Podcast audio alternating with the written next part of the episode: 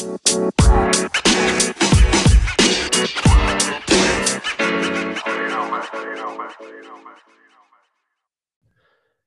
everybody, and welcome to the Space Jams podcast. I'm your host, Jim Murphy, and today we're going to be talking about things that we've invented in space or space technologies. And with me to talk about this wonderful topic is my co-host, Will Murphy. Will, how you doing? I am doing well. How Yeah. are you?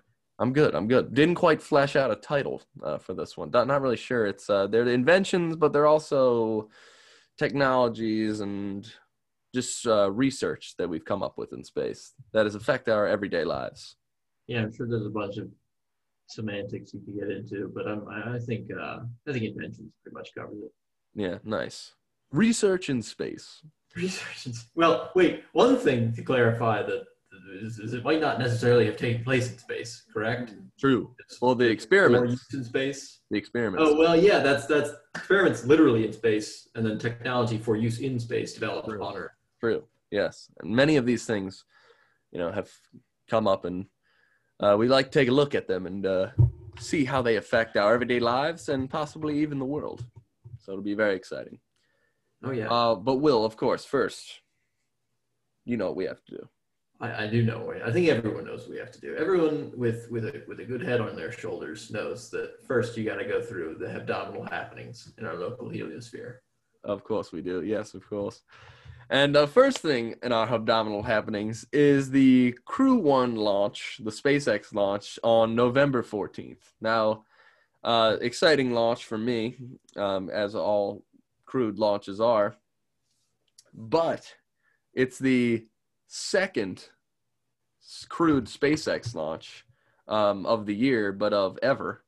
And it's uh, going to be awesome. Uh, we have four astronauts going up. Three of them are NASA astronauts, and one of them is from the uh, Japanese aeronautics. Uh, it's called JAXA. Um, and they will all be going up together, and they will be joining uh, NASA astronaut Kate Rubins as well as the two cosmonauts that are up there. And for the first time ever, I believe there will be seven astronauts in the International Space Station working alongside each other. So that's the new thing, really. I mean, you know, SpaceX crewed launch, old hat. You know, been done. Yeah. No Oh, one that's cares cool. about that anymore. That's old. Um, why have there only ever been six people? And is- has it is there is there more space? Like, can they accommodate? How many people can the space station accommodate? Do you know? I do not know, actually. That's a good question. But they've never had more than seven. I'm sure in an emergency situation they could have. Wait, wait, more than more than six, correct? Was that Yeah, I'm sorry, more than six. okay? So this now, now there will be seven. Okay. Yes, yes. Yeah, I'm not I'm not I'm not sure how many they can hold. Um but like I was saying, emergency situation, I'm sure they could hold probably I'm, we're speculating at this point, but more than more than seven probably. If they're sending up seven, you know, NASA always has a reason. Though you mean, you know, the whole Yeah. international organization has con- contingencies for those t- sorts of things. What um. Have there have there been any additions to the space station, like physical additions, in, in, in any recent period of time? I think the last uh, addition to the International Space Station, the last permanent addition, was the Leonardo module in 2016. I could be wrong about that, but I'm I'm pretty certain that's what it was. Um, no, no, was it 2011? I don't know. I believe it was 2011. Yeah, it- Oh, wait. Okay. All right. So they added. So I wonder. I ju- yeah. I wonder.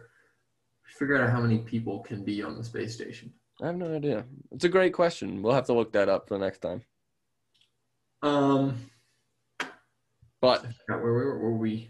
we're talking about the crew. Okay. Yeah, crew Oh, yeah, one yeah, going up. Very exciting. Uh, that's going to be on November 14th, and that's actually pushed back from its original um, uh, launch date in the end of October uh, due to some complications. but sorry for clearing my throat. But the launch is going to happen November 14th, and we are all very excited. The astronauts had just arrived yesterday to the uh, launch site down in Cape Canaveral, so it's uh, on its way. and uh, we should all be tuning in for that one. Historic launch number two in the uh, new commercial space age. Yes. How, often do they send people like to and from the space station? Like when what's a shift on the space station generally? Well, some people are there for like six months. Um, so what happened with Bob and Doug? Bob and Doug went up for about three months or two or three months. Uh, I believe Chris Cassidy just came back, but he was up there for about six months. And uh, Kate Rubins and the cosmonauts went up there a couple weeks ago um, from the using the Soyuz. Uh, so I believe it's like three, six a year, kind of Hmm. Three months, six months, year. Um, back when they were doing maintenance on the ISS and they were building it, it was much shorter time periods. It was weeks and days and types of things like that. But yeah, now it now it's mostly getting them there and uh, research. So they spend longer amounts of time up there. Okay. Yeah. Cool.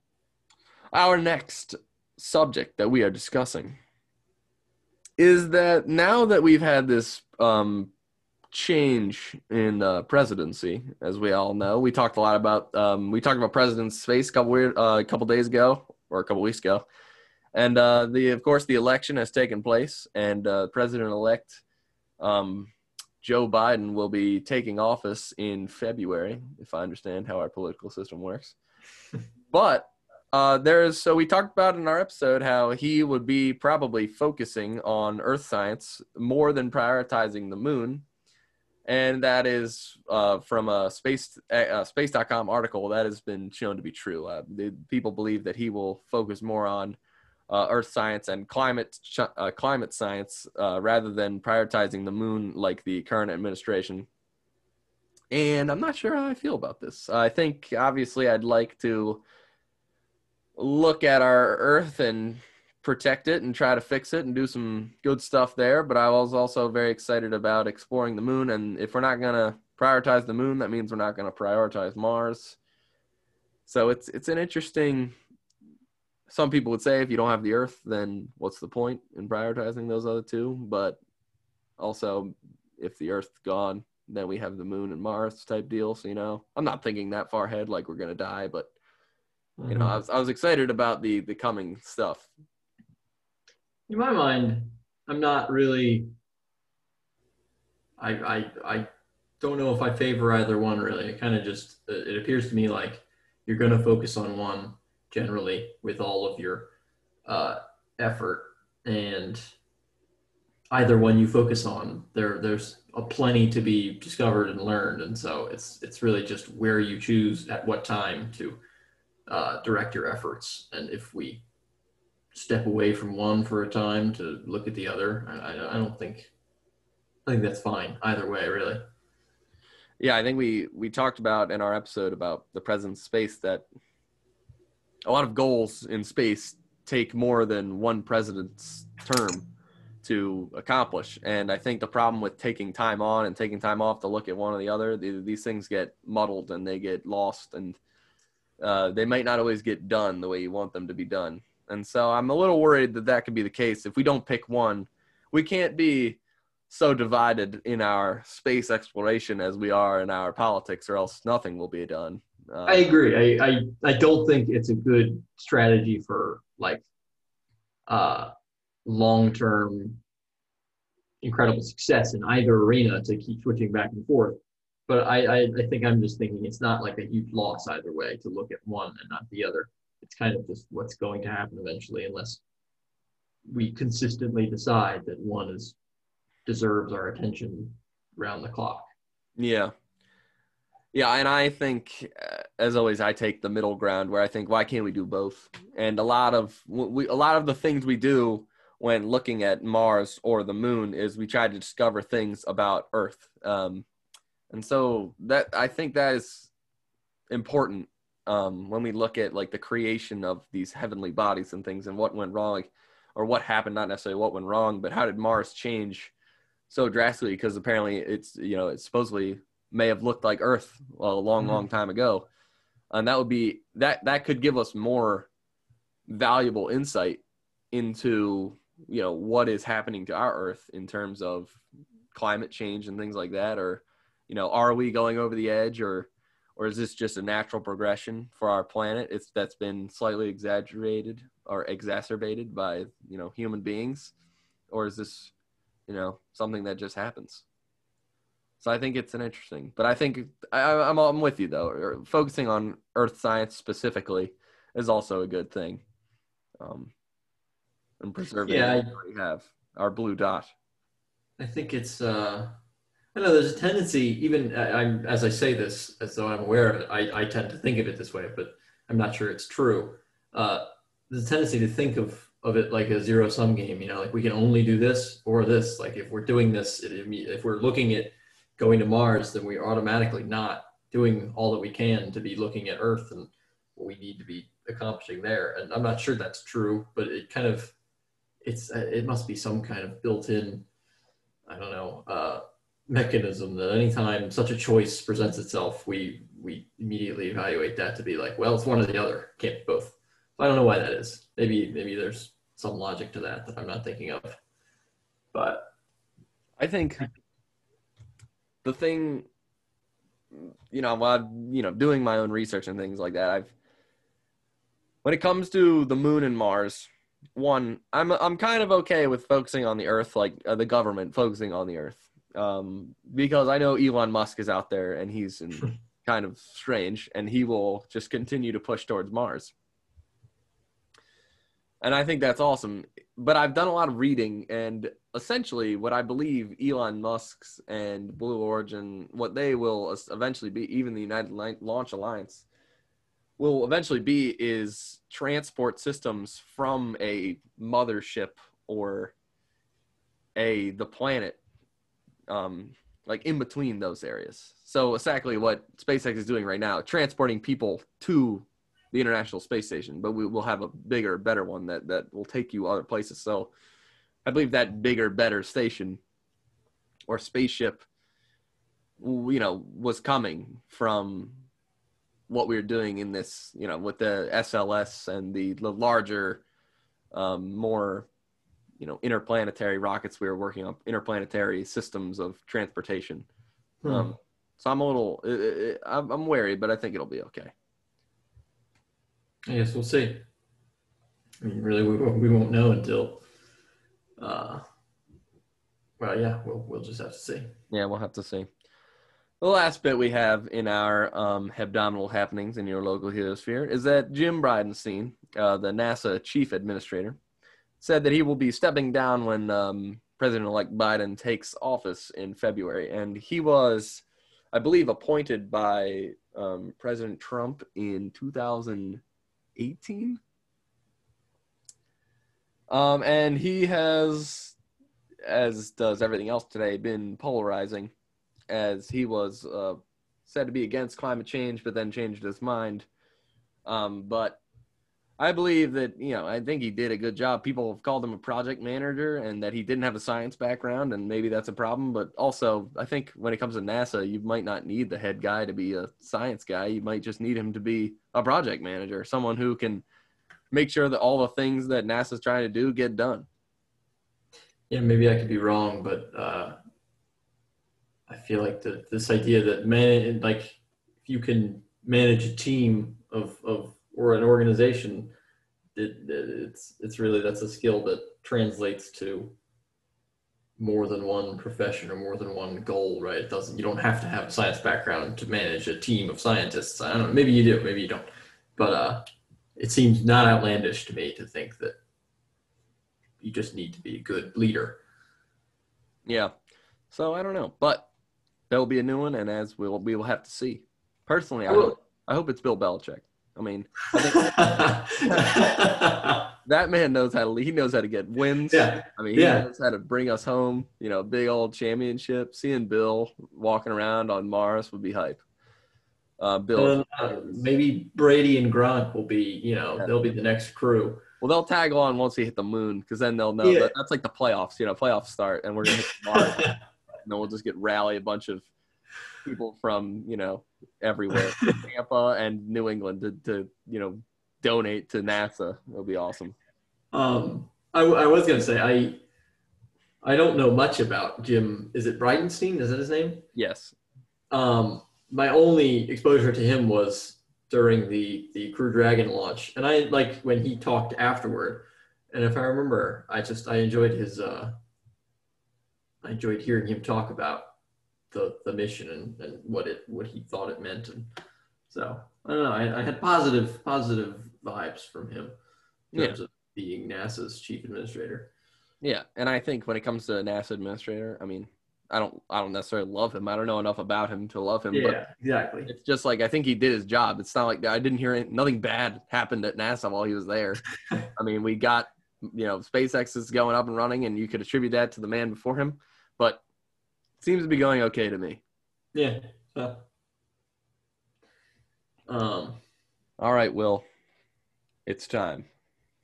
Oh yeah. Time for the good stuff. So, I think we should get in and do a little bit of history. Uh, old age question. Back from the Apollo days and the Saturn V missions, Will. Why are we going to the moon? What is the point? If we have people here that are starving, people here that are in poverty, why are we going to the moon? And these these were the kind of questions that were asked by a um, group of African American uh, marchers who were uh, uh, many families, like 25 families, um, led by a man as part of a Southern um, Baptist church. And they were asking them, why is the US government putting all this money into going to the moon when we're in poverty and then when we're starving? And these were, you know, good questions, obviously. I think even today, I think they're good questions. Why are we doing these things that we are doing? Um, and I think that the you know we these are these are questions that are hard for even us to answer and we have a passion for these types of things uh, but the nasa administrator at the time thomas o'brien i believe his name was he said if we could not push the button to send that rocket to the moon and we could solve the issues of poverty and and um, you know starvation uh, that we would. But we we simply can't do it. He said that the the problem of poverty is like so much larger would take so much more you know manpower than to go to the moon. And it, it made going to the moon look like child's play and i think that he was right and he also might have been trying to play down this man's uh, he doesn't want to have a scene at the uh, the apollo launch uh, the saturn v launch he doesn't want to uh, you know have this all going on but i think he also you know, makes a point. But I think also some great technologies have come out of uh, going to the moon and the NASA program. And I think those things, uh, you know, we should flesh some of those out today. And that's kind of what we're doing. Yeah, it's it's an interesting idea because like obviously that's a that's a completely. Not only is it kind of the first thing that comes to people's mind, uh, or I think it, it's the first thing that comes to people's minds that question. Um, because it's such a good question. And his answer is one that I haven't really heard before. I don't know anything about him uh, in general, but that answer, I've, I've never heard that really uh, or quite so succinctly. But I think the idea is also one that I haven't heard of, like thought of, just that like it might be easier to go to the moon than to end poverty and feed all the hungry people there are in the world, you know? like when you think of it that way, it's not a good thing, but it is kind of like a at least an explanation of like this is um it's not frivolous. That that's not not to say that like, oh well it's just something we, you know, a lesser goal that's not really important, but we can, you know, rather than spend million dollars trying to end poverty, we can spend a thousand dollars on you know vacation right? That's not that's not what he's saying i think. But uh yeah i think it's it's interesting to think going to the moon might actually be easier than solving these problems on earth and yeah, not, I'm not i'm not sure if that's the case or not or if he was just pleading with this man not to make a scene but it's definitely you know it's definitely a fair fair questioning fair line of questioning and i actually believe it was easier to go to the moon than to end poverty because it's, it's never happened. Yeah, yeah. No, no, one's ever done that. No country has ever not had some type of, you know, issue with food or you know distribution of wealth uh, you know that that just it's not common there's always people that have these problems uh, and because we always have more people you know right when you have enough food to feed the people you're trying to feed it's been five years later and there's you know two times as many people as there were before and so you still haven't you still have the same problem Mm-hmm. and like i think you know all this goes back you can take this all the way back to the agricultural revolution. Like we were hunters and gatherers and you had as many people as you could walk around with and when you couldn't walk around anymore you laid down and died. Uh, now what we did was we domesticated some animals and we domesticated some you know uh, you know Crops. crops and things. And we decided okay we're going to sit here. And just as the agricultural revolution allowed us to sit here it also allowed us to get to the moon if you think about it i mean if we have people farming food and hunting food for you so that you know Wernher von Braun doesn't have to hunt for himself and he can go work on how rockets work you know i mean Mhm. that i think like that's a long that's a stretch but you know At the at the most basic level, that, that's exactly. I mean, specialization. That somebody's covered all the, the basic essential food needs for enough people to focus on different things. Yeah, I think so. I mean, you know, that's exactly what I'm saying. It's it's hyperbole, but it's it gets us where we need to be. I think uh, the easiest way for me to, to think about it is just like all it takes to get to the all it takes to get to the moon. Well, all it takes to get to the moon is well, you put the money in, you you do the testing, you design the rocket, and then you go, and that that's done, right? That that's a one time. Once you do it, it is done. It can't be undone, basically. But to end poverty and to, to feed the hungry is an ongoing problem that if you put in this if you put in all the money that we took to go to the moon right to do it to fixing that problem i'm not sure how long it would fix it but it certainly wouldn't we wouldn't have ended that problem until today it would have like people would still be hungry today and would still be suffering today because that's an ongoing issue as long as we're alive that will be an issue as far as i can tell or it will be there's potential for that to be an issue, right? Whereas going to the moon, it's a one-time cost, right? And then you've developed that and you've you've achieved that, and so in that way, it's a simpler thing to do, essentially. Yeah, I think, and also the same way that people are the answer, people are the problem. Uh, there's just a lot of people, and we, you know, we, you know, there's there's not always food to go around. There's, you know, it's difficult to do these things. You know, we're talking about the most basic level of survival, like eating, like food, nourishment. Like it's just, you know, it's it's a world issue that, you know, we have to try to take care of. Fortunately, we have a place, the International Space Station, where we are working on said thing. We are we are doing things in the International Space Station. This is our first topic, by the way, of things we've we are doing in space that affect the world. Seamless. Seamless, seamless. I am so good at that. But the first thing we're we're you know we're doing our research. The first thing we brought up is you know astrobotany, which I have been waiting to talk about my whole life uh, because of my love for the Martian. Um, but the the plant growing and the research they do with that plant growing in the International Space Station has led to some incredible achievements uh, when it comes to preserving, um, you know, crops and things, but also making more out of less volume and you know miniaturization. That's what NASA does. I mean, NASA created Mhm. miniaturization. Um, whether it's you know the cell phone that you're definitely listening to this on.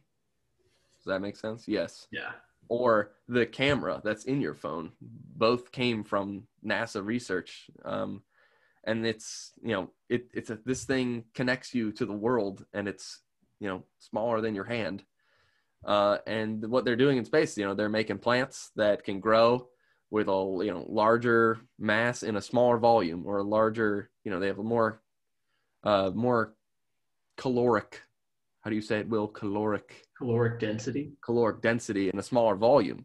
And so, uh, you know, when it comes to, you know, the amount of, you know, population on Earth, you think about population and do we have enough land to keep these population? Well, if you can grow the same amount of food in a smaller area, then that's huge because there's more places to put these people. So that's like just like one of the things. Specifically, what they do. Will um, tell me if I'm wrong, but they they created this this what they now call the AiroCide, which is what the uh, company that kind of made it into uh, something that could be used. Like a commercial uh, product. Yeah. Yes. Exactly. Um, but they send air. They like send the air that would be you know funneled into a system that would be providing air to crops and things like that, and it it, fil- it filters the air through a titanium oxide tube. And then that titanium oxide tube is hit with ultraviolet light, and that turns that ethylene, which is what would be there anyway, into a byproduct of oxygen and carbon dioxide, which is good for plants. And so, so this seems- is talking specifically about about crop storage, correct, or produce storage, essentially. Yeah, produce storage. Yes. Well, in the beginning, yes, but so they took this, and essentially what this did is it didn't allow for the fruit to ripen as quickly. And you might think, well, I, you know, I want my bananas to ripen quickly. Well, a lot of the time you're, you know, you eat two bananas and then the rest of them you throw away and don't tell me you don't because that happens. but so what they've done is they allow for food to be stored and preserved longer uh, using this. And this has been essentially marketed around the world and used in uh, like third world countries and things to provide food uh, to people in in places that don't have access to these to these types of produce and these crops and things and they like use this apparatus to filter the air in trucks that would take these things places and it makes them last longer well to to, to just to back up for a second i think All right. All right. It, it deserves deserves clarification like um so nasa developed this this technology this apparatus um, for storage of like plant-based fresh foods on long duration space travel or or just for I, I, assume for being in the space station for example. And so the why it's necessary is because like you said this the produce and things tend to ripen and so the end stage of ripening is spoiling essentially. And that's caused or accelerated by I believe you mentioned it, ethylene in the air. And so if you've ever if you've ever taken like an apple or a banana, or I, I, guess you take an apple and you put it in like a brown paper bag with a banana because the banana is not ripe yet and the banana ripens up quickly. That's because a ripening fruit like an apple will give off more ethylene, which causes the banana to ripen. And it's kind of like a like a, a domino effect. that kind of creates more and more ethylene and more and more like quickly ripening. And so you don't want food that you're trying to store for a long time to undergo that process and spoil. And so you have to purify the air of the ethylene. And that's what the, the process that you described is, is ridding the atmosphere of that compound, leaving the fruit fresher for longer, I believe is the idea. Yeah. Yeah. It's all about preservation. How do we make this last longer? Well, mm-hmm. Mm-hmm. You know, that that's what they're all about. And this has also been used in like doctors' clinics and operating rooms and things like that to purify the air by eliminating you know, viruses and uh, mildew and mold and things like that. Um, and so it's being used, you know, all over the world to, you know, either you know keep the air, you know, filtrate the air, but also to to keep the produce fresh and everything, but it's being used for the the population of the world. So uh, this is like a, you know a great example of something that NASA has done for space exploration that has positively affected the entire world.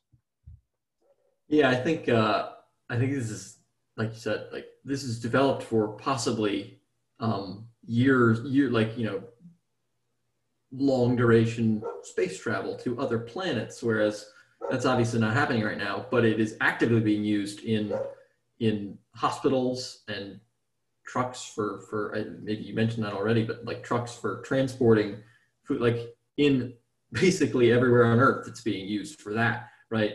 And who knows how much food has been able to like food. Not all food can be grown everywhere, and so you you can move it safely and provide food. Now, quite aptly addressing the problem of hunger by by as a byproduct of going to space. It's kind of it's kind of poetic. You tell um, me how I'm eating avocados in Pennsylvania. You tell me how that's yeah, that's that's probably got exactly like that's that's probably exactly what's happening yeah. at some point along the line. Um, this also, com- you know, goes back to the 1960s, which is why are we going to the moon? And I think, you know, while it doesn't answer exactly why are we going to the moon, it does answer it does answer the question of how it can help to look farther away and aim higher and that will help us, you know, improve the lives of people on the planet. Yes, yeah, so this is something that comes up every time we talk about this, or every time anyone talks. Anyone who's on the side of exploration in service of these more uh, grounded goal, literally grounded goals, right? Um, brings that point up, and it came up when we were talking to um, Colonel T.J. Creamer, and something that I thought of and that occurred to me when we were talking to him that I tried my best to articulate, maybe failed to do so, um, was the idea like if we recognize these problems that we have on Earth, and we recognize our ability to solve these problems in in some measure, as we have, like through the, this air filtration system, why don't we just solve them as they are? Like, why don't we just identify we need clean water, so let's purify water, and let, let's just make that our goal and do that, rather than let's try and get to Mars and happen upon solutions to problem like why do we need this why do we need a new a, a, new reason for to have a sense of urgency why does mars provide that where problems on earth as they exist now they, why don't they provide that motivation that's kind of always I'm, it's not that i'm arguing against going to mars it's just it, it occurs to me that it's a it's a good question to wonder why can't we motivate ourselves without these higher goals?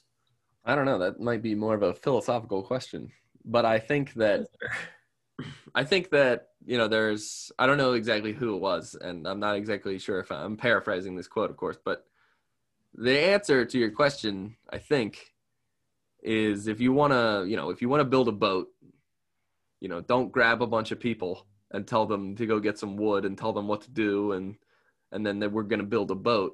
You tell them about what is out there and what they're missing and you tell them the mysteries of the world and that there's you know other things out there and that they'll be intrigued by just their human nature. And i think that's how it's done. Uh, and i think that's kind of you know creamer and uh, thomas david jones have both said that you know exploration is a good enough reason to go somewhere and i think that's hard for people who are mm. in poverty who are starving you know that might not be a good enough explanation to them but I think for humanity, you know, as a whole, I think it is. You know, exploration is important. We we've gone, you know, we've gone to great lengths to to explore our world and outside of our world, and it's just due to intrigue.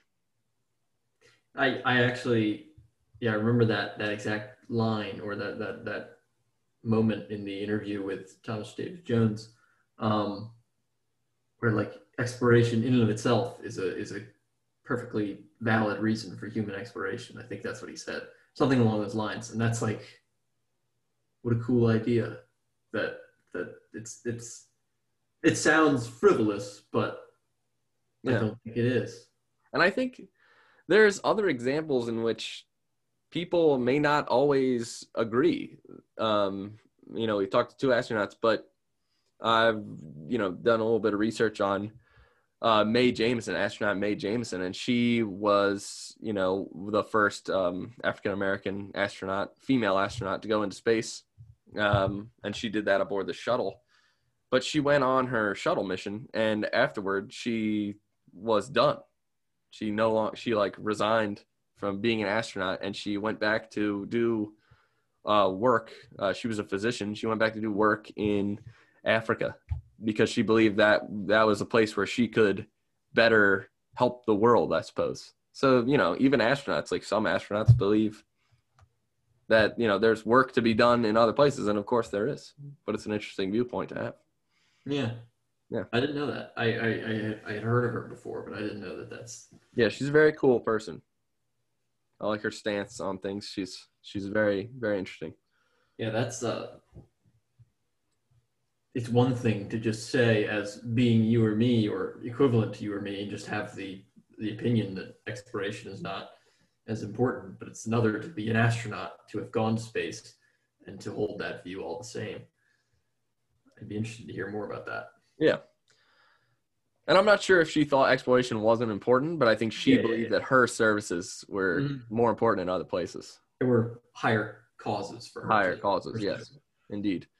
But Will, you touched upon um, water filtration, Indeed, indeed, I did. and water filtration is another one of those things that NASA has mm, invented or built upon that has Definitely not invented. No but yes, but- improved. improved um, that has also benefited the people around the world. I won't say the entire world, but I'll say people around the world. Um, and the big thing with this is, well, you know, you think about the the other side of the coin when it comes to food is water. Um, but their water filtration system has been used throughout the world in uh, developing countries and things like that because there's a lot of places where there is water but there's no water that is what is it unpolluted not eh, there's no drinkable water. water. yes exactly and this these water filtration systems are being distributed to help people in difficult situations get clean water and it's an incredible thing and they used it to I believe they use it to be able to reuse water uh, in the station, um, and that is how they've come up with this mechanism. Um, but it's been, you know, all over the world. It's it's helped. Yeah, I I believe um what was it? Uh I think I think Colonel Creamer, the way he put it, his his little euphemism was to turn yesterday's coffee into today's coffee. I enjoyed that. Yeah, that, yeah, that's that was that was funny, but true. that's, Uh, that's that's literally what's happening. There's no no bones about it. Um, you have to recycle wastewater from your your inhabitants. Yeah, and see, I think that's one of the things where it's not like we don't have clean water. You know that that's not the problem here. You know, the, like that's not what they were trying to solve. That the, they were trying to solve is how can we reuse this water. Mm-hmm. I think that was the you know, Thomas David Jones said. You know, I said, how do you inspire people to be interested in space exploration? He said, give them hard questions to answer, and then the people who you know take challenges personally take things personally will be like, well, I'll tell you how, and they'll do a bunch of research, get master's degrees and doctorates, and then they'll they'll go figure it out just because. Obviously, you know, I exaggerate on this show, but I mean that's you know that's what Thomas David Jones believes, and I think I think he's right. People want to solve problems, and especially if I can, you know, solve it and then land on Mars, that's pretty sweet. yeah. Yeah.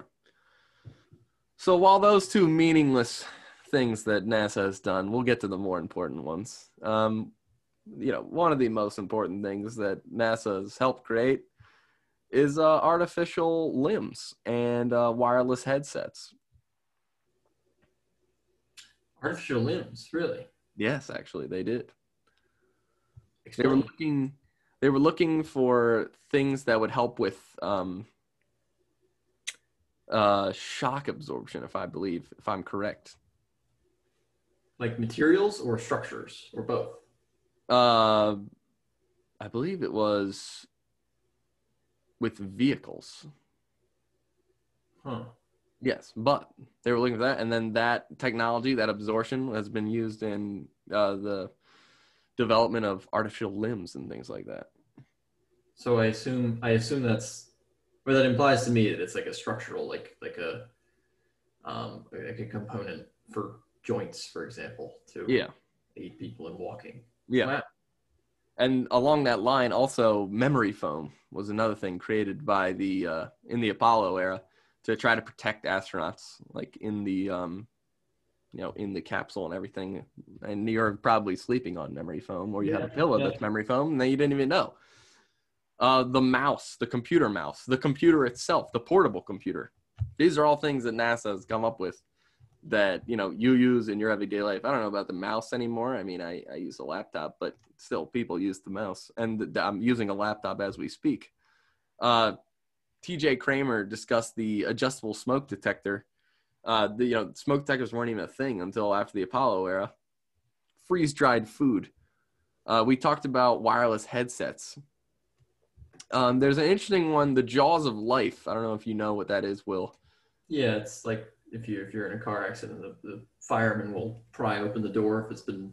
Yeah, yeah. So that was an invention, yeah, that was an invention from NASA, um, as really? well as um, uh, baby formula, GPS. With GPS is a little more uh, obvious, I think. GPS, yeah. There's really no way around uh, satellites and GPS. Yeah, but GPS. But, I mean, use GPS every day of your life. Oh my God, yeah, absolutely. I mean, the your car number of systems that depend on GPS today. Yeah, Incredible. all these things. I mean, have been looked into by NASA. Yeah. Well, well, okay. You mentioned you mentioned a few things there that, that need explanation. Baby formula.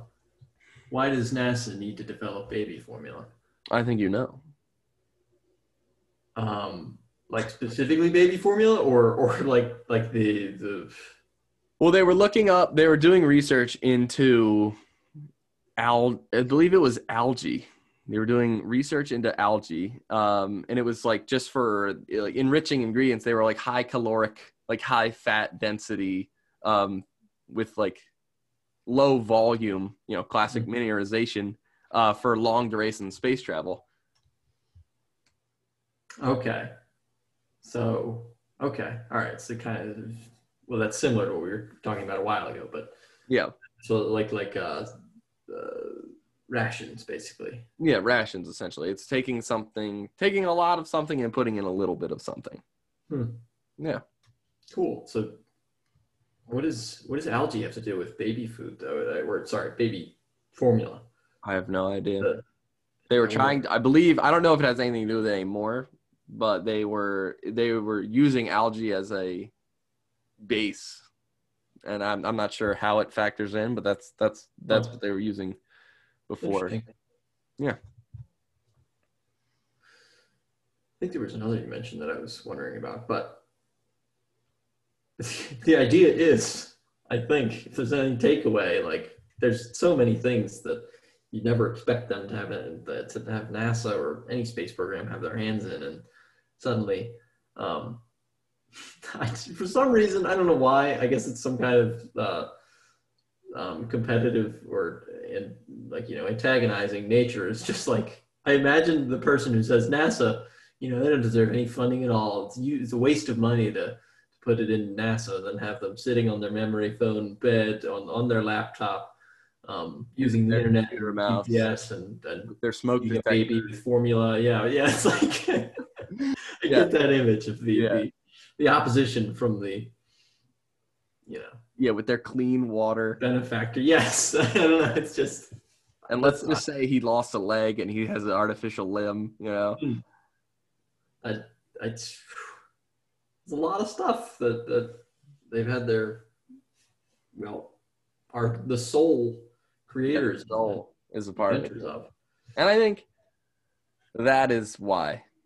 That is why i am all I'm all for the, you know, the, there's so much science, you know, the, while SpaceX and all these other companies, they're more like, you know, transportation system, but the real scientific research being done is being done by NASA. It's being done by these companies like uh, Blue Origin will send things up on their new Shepard.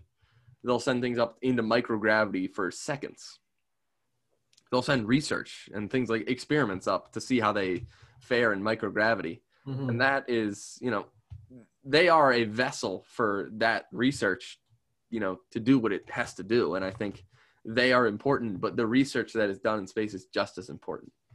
Yeah. Yeah, I think um, when I come back to the question I posed earlier, just like why why not just study these things and solve these problems in isolation?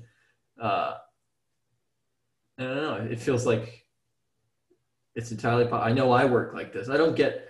There's not a lot that I get done just because I can, you know, or or because you know, it, it's it's easier to solve a problem in service of a larger goal than to just figure something out, you know. And I think uh, it's motivation and and inspiration is no small no small um, tool in the the human toolbox. You know, there's it's it's uh, it's a powerful thing to have people motivated and inspired. Wow, Will said. Murphy. Will Murphy, the co-host. I'm gonna, I'm gonna let Will Murphy, the co-host. I'm gonna let him end it on that. That was that was that was wonderful. The toolbox, the human toolbox, or whatever he said, was fabulous. Fabulous. Mm, But Will, thanks for coming on. absolutely. Thanks you for having me again. Of course, you're always welcome, and most of the time invited. But everybody, thanks for listening in. Uh, tell your friends, tell your dog, tell your cat about our uh, little podcast we have going here. Tell them that the memory foam little thing you bought them is from NASA, and maybe they'll appreciate it more. Uh, tell your family members. Tell everyone you possibly can, uh, because we have things to say and they need to hear them. Um, but also, feel free to donate to uh, Space Jams through our anchor through uh, we'd love to take a dollar from you a month because I want a dollar, and um, it'd be fantastic. Uh, but everybody, thanks for listening, and always remember to keep looking up.